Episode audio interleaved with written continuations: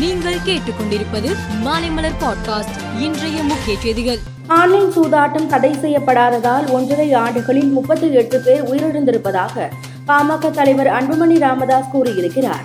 Online சூதாட்ட தடை சட்டத்தை நிறைவேற்றி ஆளுநருக்கு அனுப்பிவிட்டதுடன் கடமை முடிந்துவிட்டதாக நினைத்து அரசு அமைதியாக வேடிக்கை பார்க்கக்கூடாது. ஆளுநரின் ஒப்புதலை பெறுவதற்கான முயற்சிகளை தீவிரப்படுத்த வேண்டும்.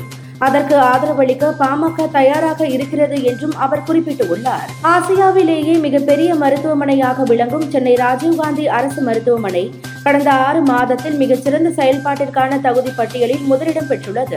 அதிகபட்சமாக டிசம்பர் நான்காம் தேதி ஒரே நாளில் மட்டும் முன்னூற்று எண்பத்து ஒன்பது பேர் மருத்துவமனையில் அனுமதிக்கப்பட்டனர். முன்னூற்று பதினெட்டு பேர் டிஸ்சார்ஜ் செய்யப்பட்டனர். தொன்னூற்றி ஏழு அறுவை சிகிச்சை மேற்கொள்ளப்பட்டன. விளையாட்டு நேரத்தில் மாணவர்களுக்கு மற்ற வகுப்புகள் எடுக்கக்கூடாது என்று வலியுறுத்தப்படும் என பள்ளிக்கல்வித்துறை அமைச்சர் அன்பில் மகேஷ் பொய்யாமொழி தெரிவித்தார். முன்னாள் முதல்வர் கருணாநிதியின் நினைவாக கடலுக்குள் பேனா நினைவு சின்னம் அமைக்க தடை விதிக்க கோரி திருச்செந்தூரை சேர்ந்த ராம்குமார் ஆதித்தன் தென்மண்டல பசுமை தீர்ப்பாயத்தில் வழக்கு தொடர்ந்து உள்ளார். இந்த வழக்கை விசாரித்த தீர்ப்பாயம் இந்த வழக்கில் எட்டு வாரத்தில் மத்திய மாநில அரசுகள் சென்னை மற்றும் செங்கல்பட்டு மாவட்ட நிர்வாகங்கள் பதிலளிக்க உத்தரவிட்டு உள்ளது. ஜம்மு காஷ்மீரில் பனிரெண்டு புள்ளி எட்டு கிலோமீட்டர் தொலைவுள்ள சுரங்கப்பாதை பணிகளை இந்திய ரயில்வே வெற்றிகரமாக நிறைவு செய்திருக்கிறது. இது இந்தியாவின் மிக நீளமான தப்பிக்கும் சுரங்கப்பாதையாகும். மதசார்பற்ற ஜனநாயக நாடான இந்தியா ஒரு இந்து தேசியவாத நாடாக மாறும் அபாயத்தை எதிர்கொண்டு உள்ளதாக அமெரிக்காவின் ஜனநாயக கட்சியை சேர்ந்த எம்பி ஆன்டி லெவன் தெரிவித்தார்.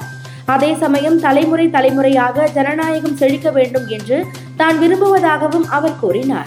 பிரான்ஸ் நாட்டின் லியோன் புறநகர் பகுதியில் உள்ள அடுக்குமாடி குடியிருப்பில் இன்று திடீர் தீ விபத்து ஏற்பட்டது.